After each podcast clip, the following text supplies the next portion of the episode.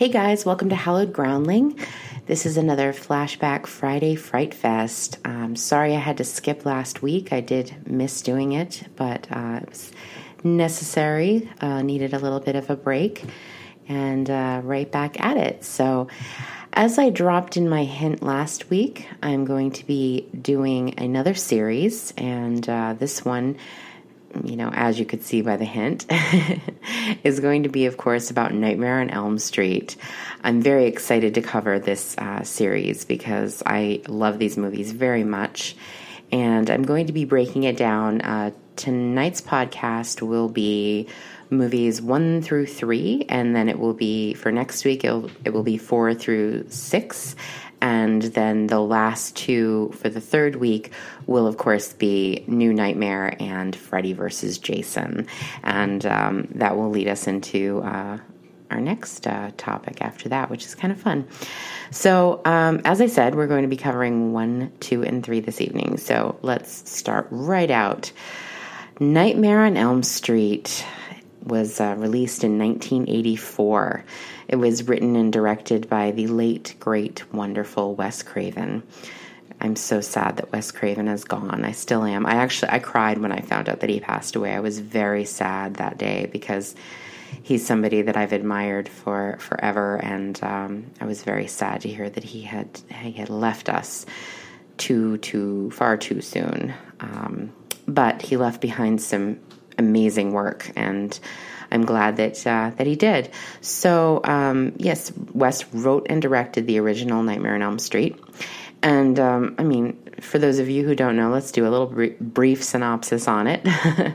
uh, the premise is that a young girl named Nancy is having nightmares about this very scary looking man and come to find out all her friends are having the same nightmares and we find out that it is a killer that was killed by all of the local parents. Um, he was a child murderer and he got away with it. So the parents got together and did some vigilante justice and burned him to death in his home. And now, of course, he's coming back and seeking vengeance on their children through their dreams.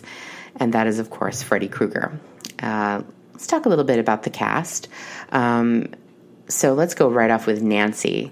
Nancy is played by Heather Langenkamp. Uh, Heather Langenkamp is amazing in this movie. I love her so much. She's actually, I think, besides Laurie Strode in Halloween, I think Nancy's probably my favorite fa- uh, final girl. Nancy's so tough, and I love that she's not a you know a beauty queen or anything like that. She's just this really cute girl next door, and um, that's actually why Wes Craven uh, cast her.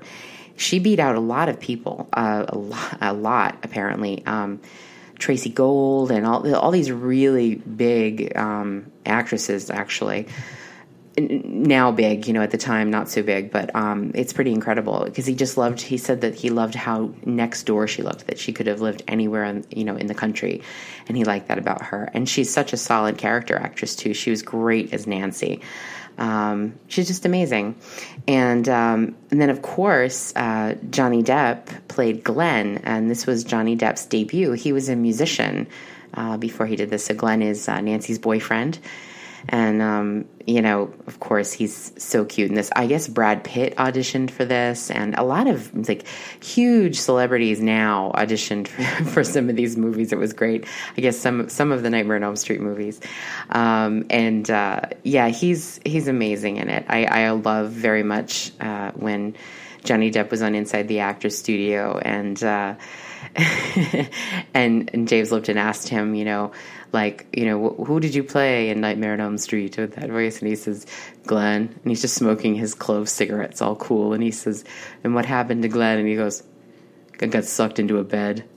Not a bad gig, you know, because he's just so, you know, ridiculously cool all the time.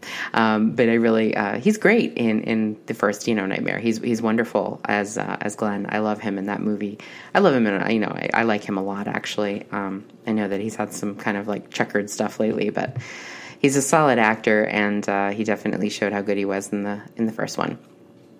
So let's move right along. Um, so Tina, who is a friend of Nancy, is played by Amanda Wyss. She's amazing in it too. Um, I would say that Tina has, you know, some of the scariest moments in the film, in my opinion. Uh, after, you know, of course, she gets killed by Freddy. She's um, the scene in the room where she does get killed is terrifying. But also, I mean, the scene in the school. I'll get into this in a second. Actually, let me just let me just put it on pause. But Tina was amazing. Um, Amanda Wyss was amazing as Tina. I want to say she was really incredible in it and did a really uh, fantastic job.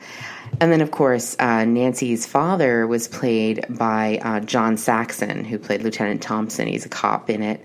And um, Ronee Blakley played her mother, who was also great in it. So, a lot of really great uh, character actors in this movie. Um, you know, Wes Craven said, you know, the neat part about these movies is like you can get people like that are really great. I think Wes Craven, it might have been Robert Englund, but they said like that you can get these great character actors, you know, cheaper because, you know, they haven't worked as much. So, you just get all these amazing people to be in these movies, and John Saxon is no exception. He's he's really incredible as her dad in the movie, and um, of course, now that I mentioned him, you have to talk about Robert Englund as Freddy Krueger.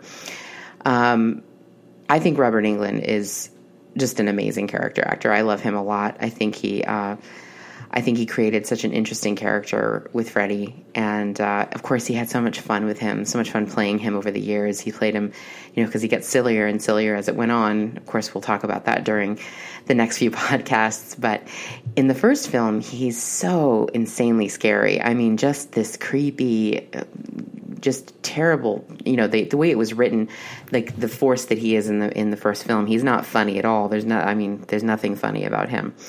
Um, so let me give my little bit of background on Nightmare on Elm Street. I think I mentioned this in another podcast. Um, I was very lucky. So since it came out in 1984, I was only six years old when the first Nightmare on Elm Street came out, and oh, sorry about that. and um, you know, of course, I was only six. I was far too young to see it, so I didn't see it until I was 16. I actually went to see it in the movie theater because uh, a local theater was showing scary movies around Halloween time, and I got to see a double feature of the very first Nightmare on Elm Street and the first Friday the 13th in the movie theater. So that was the first time I saw them. Pretty cool, very exciting. And I remember being completely creeped out, just totally creeped out by. Um, by Nightmare on Elm Street. It it really wigged me out. And what I was going to mention before that I, I stopped myself on is the scene in the school um, where Nancy, you know, falls asleep, of course, and then to the the Hamlet being read, and then all of a sudden in the whispering, and then she looks and sees, you know, Tina in the body bag, which is so scary, and like, and then and then when he, she comes out in the hall and she's laying on the ground and her feet just go up and she just gets dragged away. It's just like such an iconic shot, and uh, I, I, I will never forget the first time that I saw it because I was completely terrified, and it still is creepy. Like when I've seen when I watch the movie, that scene is still so so chilling. Um, every single time I see it, it, it gives me goosebumps, even just thinking about it. it. It probably is one of my absolute favorite scenes in the movie because it's just so well done. And, um, you know, then, then of course you watch like all the behind the scenes stuff. And if you have not seen it yet, and I'll plug it a little bit during this, just as I did when I did uh, the Friday the 13th podcast uh, for the first movie is um, you have to see Never Sleep Again, which is the documentary that they made about all of the uh, Nightmare on Elm Street movies, just like they did for um, Friday the 13th with Crystal Lake Memories. It's this wonderful, it's like three and a half hours, same thing, because it covers every single movie all the way through. And there aren't as many. Um, Nightmare on Elm Street movies as there are uh, Friday the Thirteenth, but they definitely give each one its own little you know time, and uh, they tell a great they tell all the great stories that had to do with the making of it and all of the you know the making of all the subsequent sequels. So if you have not seen it, you definitely have to check it out. And of course, this film was done by uh, New Line Cinema and Bob Shaye. Um, at the time, Bob Shaye didn't have anything. Bob Shaye was like New Line was a distribution company actually, and Bob Shaye wrote, uh, bought up the rights to um, Reefer Madness, actually, because he found out that the patent had run out on it and he wanted to show like midnight movies. And when Wes Craven had written this script, he had already done Last House on the Left. Um, he had already done The Hills Have Eyes. And um, he had written this. And actually, Sean Cunningham, speaking of Friday the 13th, who had been his producer on Last House on the Left, when he read the script, he told him that nobody would be afraid of this movie because it was in dreams. It wasn't real, so nobody would be afraid. And uh, and and subsequently, no one bought the rights to it. Wouldn't wouldn't make the movie. And uh, but Bob Shaye was the only one who really believed in it, and he basically mortgaged his whole life to make Nightmare on Elm Street. And um, unfortunately, you know, because he wasn't a big big player, you know, Wes Craven kind of had to sign over all of his rights to do the movie, you know, so he had to sign over everything to do with Freddy to New Line and to Bob Shaye because they were mortgaging everything. So you can kind of understand why, but at the same time, it's really it's sad in a way. You know, I, I said like. It, I mean, I'll, I'll, discuss this as I go further on into the series, but for somebody who like Wes Craven, who wrote this character and wrote him in such a way, and then had to see him kind of get, you know, goofed up a little bit, you know, getting goofier and, and not, you know, in the way he had originally intended him. It must be difficult for a writer to see that, you know, when they have this character. I, I'll talk, like, I have to mention this is something that, that Wes Craven says during um, Never Sleep Again during the documentary is he's talking about when they made Freddy's Dead and he saw the, the sign on the side of a bus. That's how he found out that they were making the last, or well, it's not the last, but you know what I mean? They, that's how he found out that they were making Freddy's Dead. And he he said, "Well, I guess they've milked the cow for all it's worth," and that's what he like said as the bus drove by, and and I found that kind of funny, but also kind of sad that you know that's the way he found out that this character he had created was going to die It was like on the side of a bus you know? He found it funny though. Like he seemed to have a twinkle in his eye and a good sense of humor about it because i guess you kind of have to. I mean you can't brood over things forever. And then of course um, things improved. But I'm getting way ahead of myself here. I'm, i think I've jumped like two podcasts ahead now. So anyway, um, but I really love the first film, so I could go on and on about this. Uh, a few more facts, fun facts about Nightmare on Elm Street. It was shot within 30 days, um, and the the glove was actually used in uh, part two as well. And it was also, I found this really interesting. I didn't know this in my research. Um, it's seen on the wall in Evil Dead 2. And uh, it's a fun little back and forth play that Sam Raimi and um, Wes Craven have done with each other because you actually, Nancy is watching Evil Dead 1 when she's laying in bed, uh, you know, trying to stay awake. And so Sam Raimi like played back with Wes Craven and, and had the glove in the, on the wall in the shed and Evil Dead 2, which I thought was a lot of fun. I had never noticed that before. I had noticed Evil Dead, the first movie was playing. I never definitely knew what that was when I saw it, but it was like I never noticed the glove on the wall and that Sam Raimi and him were kind of, you know, poking fun at each other and, and laughing um, about it.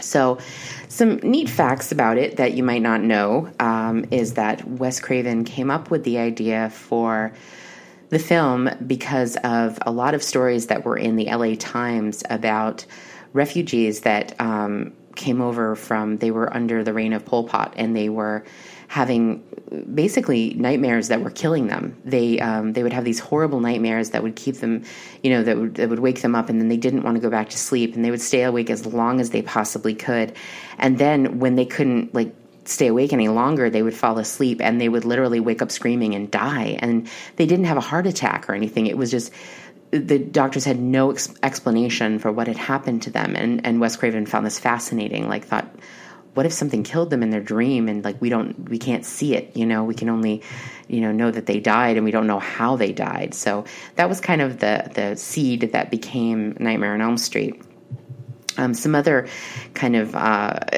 things that he was inspired by. Uh, the name Freddy Krueger was actually a, a, kid that he knew that did a paper route near him that was a big bully to him when he was growing up. This kid, this guy Fred Krueger, was his bully, so he named Freddy Krueger after him. And uh, I love this story so much, and I loved when Wes Craven told. He told it during um, Never Sleep Again, the documentary. But one of the other inspirations that he had was when he was a kid, he was laying in bed and he heard a noise. They lived in like a tenement and he was up on the second floor. And he heard a noise and he looked out and he saw this man like shuffling along in like a dirty kind of outfit with a dirty hat, like Freddy Krueger. And he was kind of walking down. I guess he felt somebody looking at him, so he looked up at him in the window and he had this really creepy look on his face. So Wes Craven like you know went down on the floor and was so scared. And he he sat there and he said it felt like he sat there forever. And then he thought oh he must be gone. And when he came back up and looked the guy was still standing there. And then he kind of lunged forward to him with his eyes all wide. And of course he jumped in bed screaming like freaked out completely. And he thought you know that stuck with him. And when he wrote the script, he said, you know, it's somebody that was like took great pleasure in scaring a little kid. So he he he definitely used that as part of his inspiration for Freddy. And I liked that story a whole lot.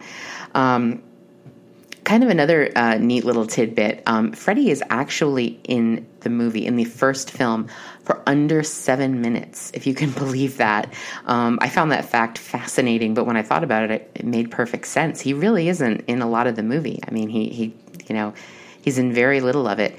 And i don't know if you know it's it's basically i think a case of that wes craven knew how to uh, keep his audience in suspense.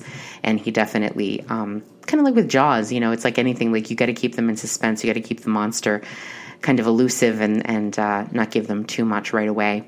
So I found that really, uh, really fascinating. Another uh, neat fact about the movie is um, uh, one thing you might not know is that John Waters, uh, all of his movies were done by New Line. He was a favorite of them. He had done um, Polyester, was released uh, before they did Nightmare. Um, he he was like kind of a darling there, and uh, he was actually it was funny because when they made Nightmare on Elm Street, uh, one of the executives there, she's friends with him, and she showed him the movie, and he told her, he said, "This movie is going to be the most massive hit," and of course, you know New Line uh, was so fledgling, as I as I mentioned earlier, and uh, they they really would have gone broke if Nightmare on Elm Street had not been a hit. They would have gone under, and uh, that's why they famously called New Line for many years the house that Freddy built because it really was. It was the the studio that Freddy built, and of course, it became a huge major player. You know, um, released many many films, and you know, not, not, too lately, the Lord of the Rings trilogy. You know, winning an Oscar and uh, winning many Oscars. Sorry, not just a Oscar, winning many Oscars, and um, so they you know they really they they they're very lucky. You know that that uh, that Nightmare on Elm Street became what it did. And I loved that little tidbit that you know, with the executive, his friend, um, she she like knew that he, John Waters, meaning. Um, know knew a hit when he saw one. He was really good at that, and he's still really good at that. Apparently, like he can look watch a movie and know if it's going to be a big success or not. And he he said he knew from the minute he saw Nightmare on Elm Street that it was going to be a huge success, which of course he was right. Um, so that's about it for the first film. I mean, I could talk about it for a while. I really love the movie so much. There's so many parts of it that I love. I love all the booby traps at the end. Uh, Wes Craven's a huge fan of improvised booby traps, so he adds them into things whenever he can, whenever he could, I should say. Um, and, uh, and and I love the ending with the, with all the booby traps, and it's it's just a great film. And you know, it's funny because even though the the moment at the end is kind of silly when her mom gets sucked through the window, it's actually still it's kind of creepy still. Even though it looks a little silly at times, it's it's the thought of it in a nightmare is kind of scary. So I do love the movie very much, and uh, I hope I did it some justice. So moving on to the lesser, in my opinion, um, Nightmare on Elm Street Part 2, which is Freddy's Revenge. Uh, this was directed by Jack Sholder and written by David Chaskin. Um, just a brief synopsis for Freddy's Revenge. It's uh, about a kid named Jesse who is basically, he lives now in the house that Nancy lived in, in the famous. Uh, Freddy house, if you want to call it. And uh, he lives there now with his family. He, sleeps in Nancy's bedroom, and Freddy is haunting him. Basically, he is, uh, and he wants to possess him and take him over so that he can come into the world within his body. And um, yeah, that's kind of the, the premise of the movie, actually.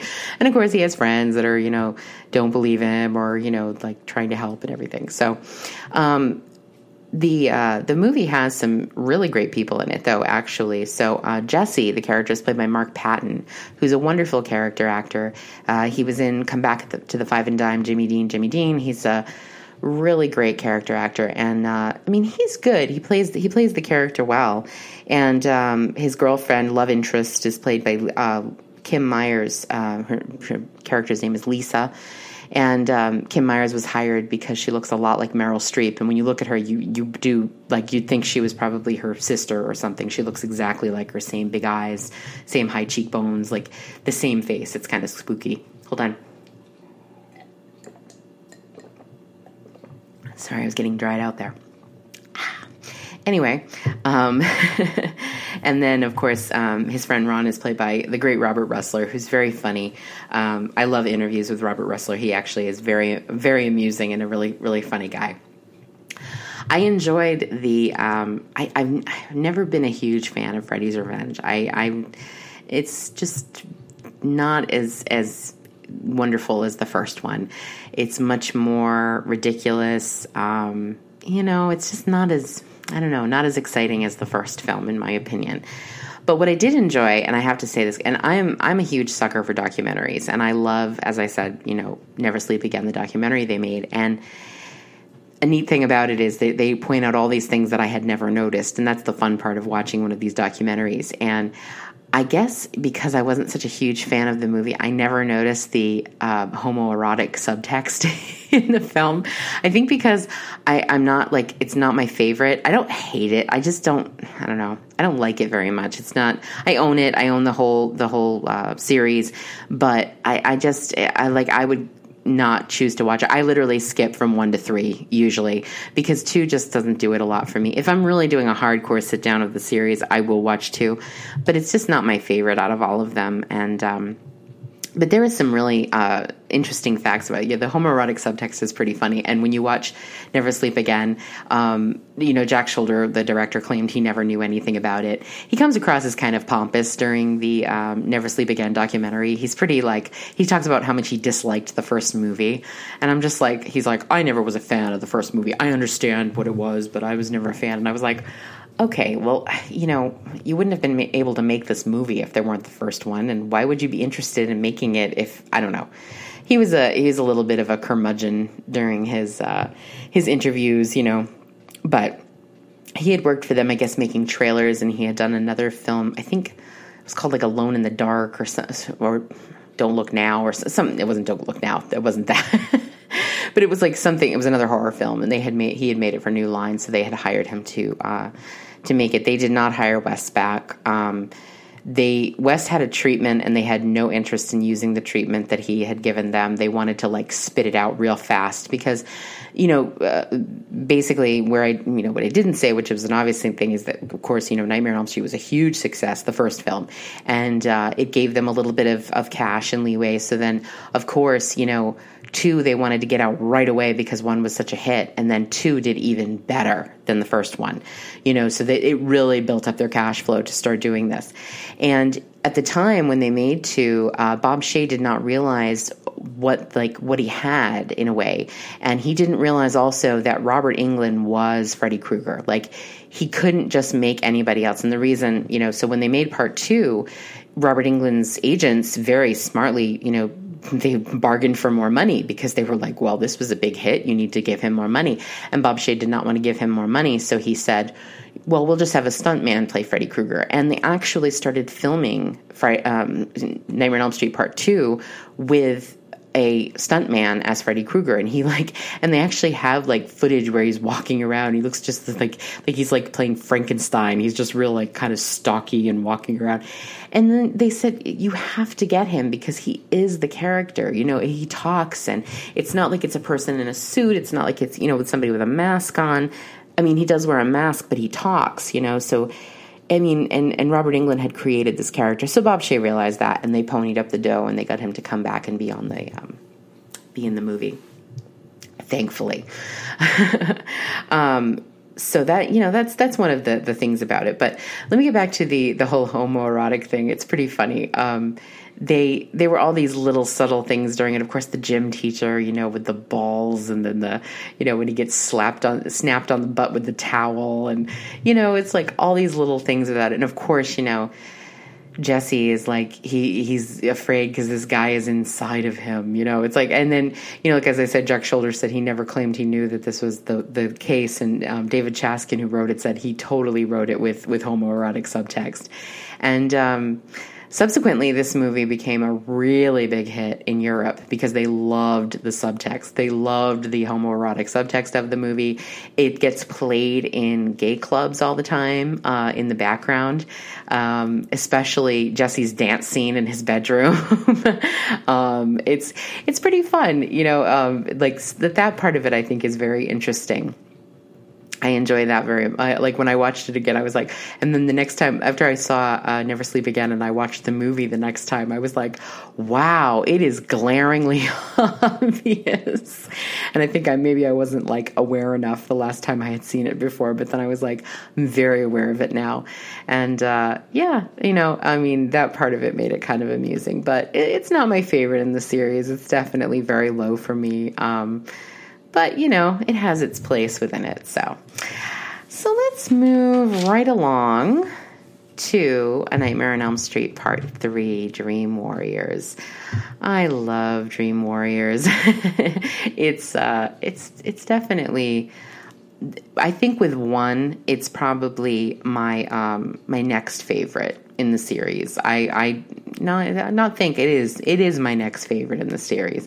I think it's a wonderful um a wonderful sequel. It's a wonderful continuation of the film and uh, of of the you know like uh, just just of everything about it. I should mention, I'm sorry that uh, Freddy's Revenge came out in 1985. It came out like almost immediately after the uh, the next the next one. They did wait a couple of years. Uh, so uh, Dream Warriors came out in 1987. Sorry, I didn't mention the year before. I don't know why I didn't do that, but. Um, yeah, Dream Warriors came out in 1987. It was directed by Chuck Russell uh, it was written, it had quite a few writers. So Chuck Russell did co-write with Wes Craven. Uh, he had he contributed Bruce Wagner and uh, the incredible Frank Darabont, the amazing um, director of Shawshank Redemption and The Green Mile. He's like famously done the most, you know, some of the most wonderful Stephen King adaptations. And Frank Darabont actually started out at New Line as well, uh, just as Peter Jackson did. Um, we'll get to that too.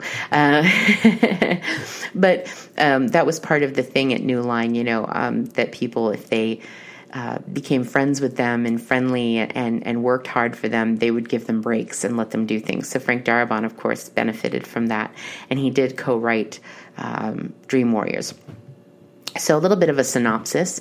Um, this uh, movie is about all of the Elm Street children that are left, and they're in an asylum, and uh, they they are all obviously being completely haunted by Freddy, and no one believes them, and uh, they get a new um, the, a new like therapist, I guess she is in it, but it's Nancy. Uh, Nancy comes back playing herself. Heather Langenkamp plays Nancy again, and she comes to help them.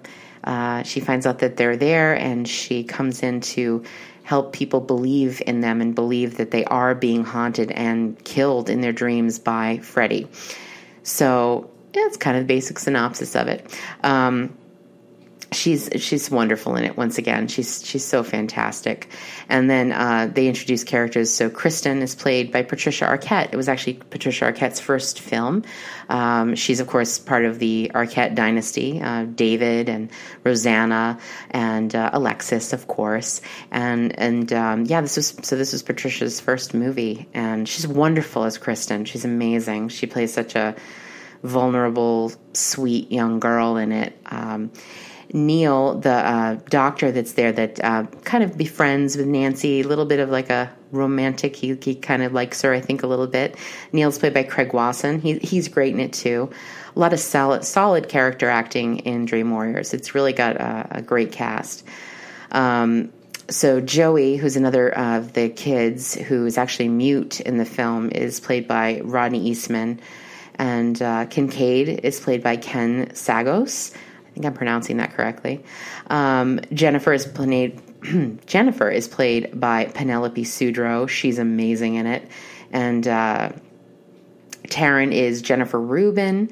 Philip is Bradley Gregg, and um, there's like some great other people in this film too. Uh, obviously, a couple of standouts.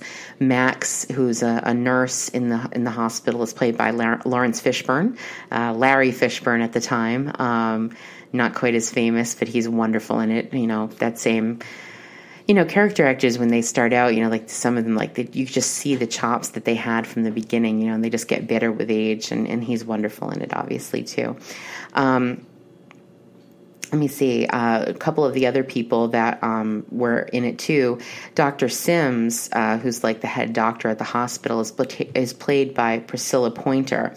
And uh, Priscilla Pointer is a great, another, speaking of character actress, she was in Blue Velvet. She was in the Twilight Zone movie, Mommy Dearest. She was in Carrie. And I found this out when I was doing research. I had no idea, and I felt so stupid. She's actually Amy Irving's mom. So she played Amy Irving's mom in Carrie, and she is her mom in real life. And I had no idea about that. I was doing research, and I'm like, oh, how interesting. um, yeah, so with Jules Irving. Ju- yeah, so um, Julius, not Jules Irving, sorry. Julius Irving is her um, her her dad, Julius. I might have that wrong. It's kind of late at night, so forgive me if I do. But she definitely is Amy Irving's mom, and Julius Erving like Dr. J, like the basketball. It's not Dr. J. I think I have that anyway. um, so another uh, person that uh, I can bring up too is also um, Brooke Bundy, who um, played uh, Elaine in that's uh, Kristen's mom, and uh, Brooke Bundy is also the mom of uh, Tiffany Helm, who was in the Friday the Thirteenth. She's been in some other horror films, so but um, so there's a little bit of crossing there. Um, some neat facts about the movie. Um, Dick Cavett uh, who has a little cameo in, of course, the famous Jennifer death scene with the uh, the television, which uh, spawned the wonderful improvised line, you know, "Welcome to prime time, bitch," and um, Dick Cavett. They had asked him to be in it to be to do his show, and they told him he could pick whoever he wanted to be murdered by Freddy in, in the scene. And he picked Zsa Zsa Gabor because he said she was the stupidest person he'd ever met, and he would never interview her on his show, which I thought was kind of funny. and then, of course, you know, Zsa Zsa gets killed by Freddy Krueger, which is also kind of funny. Um, I liked that little fact when I when I uh, when I did my research. This movie is full of amazing, um, really amazing special effects. Uh, they they almost uh, they they they apparently when the original script and Frank Darabont wrote a lot of the effects that they did they did not have the money to cover the special effects that were written. There were so many that were written out of the film or changed or made to be cheaper because they just didn't have the cash to do it. But you know, and I mean, I think they did, still did quite a great job with what they had.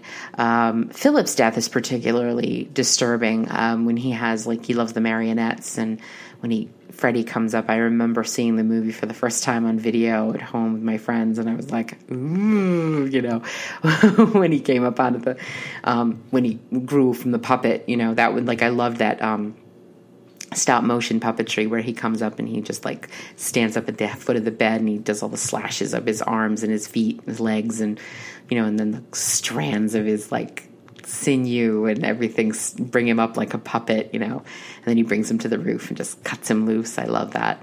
Um, there's some really great, great moments in the film. Um, of course, you know, Taryn, she is like a, a, former drug problem, and you know, he has the the um, syringes instead of knives, and says, "Let's get high." I love that, and I, and of course, I love in my dreams I'm beautiful and bad you know, when they all are doing their their dream um, their dream sequences.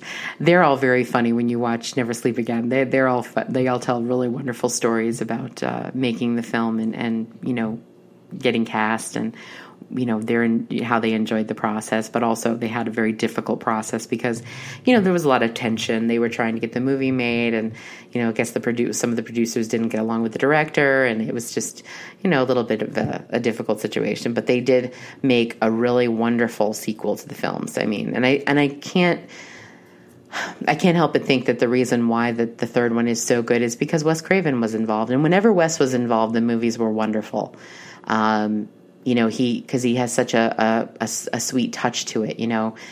And he at least got to contribute something to the story. And and i mean you know dream warriors has its little moments that are silly but it's still definitely scary freddy. You know i think he didn't really turn until the the next film until the dream master 4 where he became quite silly in in moments. But in 3 he still had that kind of terrifying scary you know um, great suspense. You know, it's it's just a really well written. Of course, hospitals are just weird anyway. That's why so many horror movies take place in hospitals because hospitals are are they're creepy, especially late at night. I've been in hospitals, unfortunately, late at night, and it's really they're very creepy. They're very weird. They're echoey. You know, and of course, there's you know scary stuff going on all around, and you know, it's a great place to set a horror movie. um, so, uh, a couple of things uh, that I also wanted to mention. I found out this little very interesting tidbit. Um, there's a scene in the uh, the film where Nancy and um, Neil go to find Nancy's dad, Lieutenant Thompson, once again played by the great John Saxon, who has like a drinking problem, and he's in a bar, and she goes to ask him, you know, where Freddy's bones are because they're trying to, you know, get rid of him so that the children can be free from him and um, of course he won't tell her at first. But he's in a bar called uh, Little Nemo's, and the the reason that it's called Little Nemo's is there's a comic strip by Winsor McCay about a child in dreamland, and it's called Little Nemo in Slumberland. I thought that was very interesting uh, when I read that. I didn't I didn't know about that. So, a little bit of a, a fun little tidbit um, about Dream Warriors. So, think that's about it for me for Dream Warriors 2, unfortunately. I mean, I really love that movie very much. I don't mean, unfortunately, I just, you know, I could talk about some of them for a very long time. so there you go. There's one, two, and three. And next week, as I said, we're going to be covering uh, The Dream Master and The Dream Child. And of course, Freddy's Dead, which is a, a lot of fun too, and uh, it brings back some uh, some John Waters elements, um, which are always fun. So yeah, and then after that we'll be covering uh, Wes Craven's New Nightmare, which I love, and of course Freddy versus Jason, which is a lot of fun too, in its own way. so there you have it, guys. Um, I hope you enjoyed this podcast and uh, you are you're enjoying the continuing series. And I hope you have a really great week. And uh, you know, if you're awake, you know, stay awake and you know, don't be afraid to go to sleep. I mean, you know, unlikely Freddy will come, but maybe he will. You know, you you never know. I mean, got to ask your parents what they were doing. You know, a while back. Have a great night, guys. Stay spooky. Bye.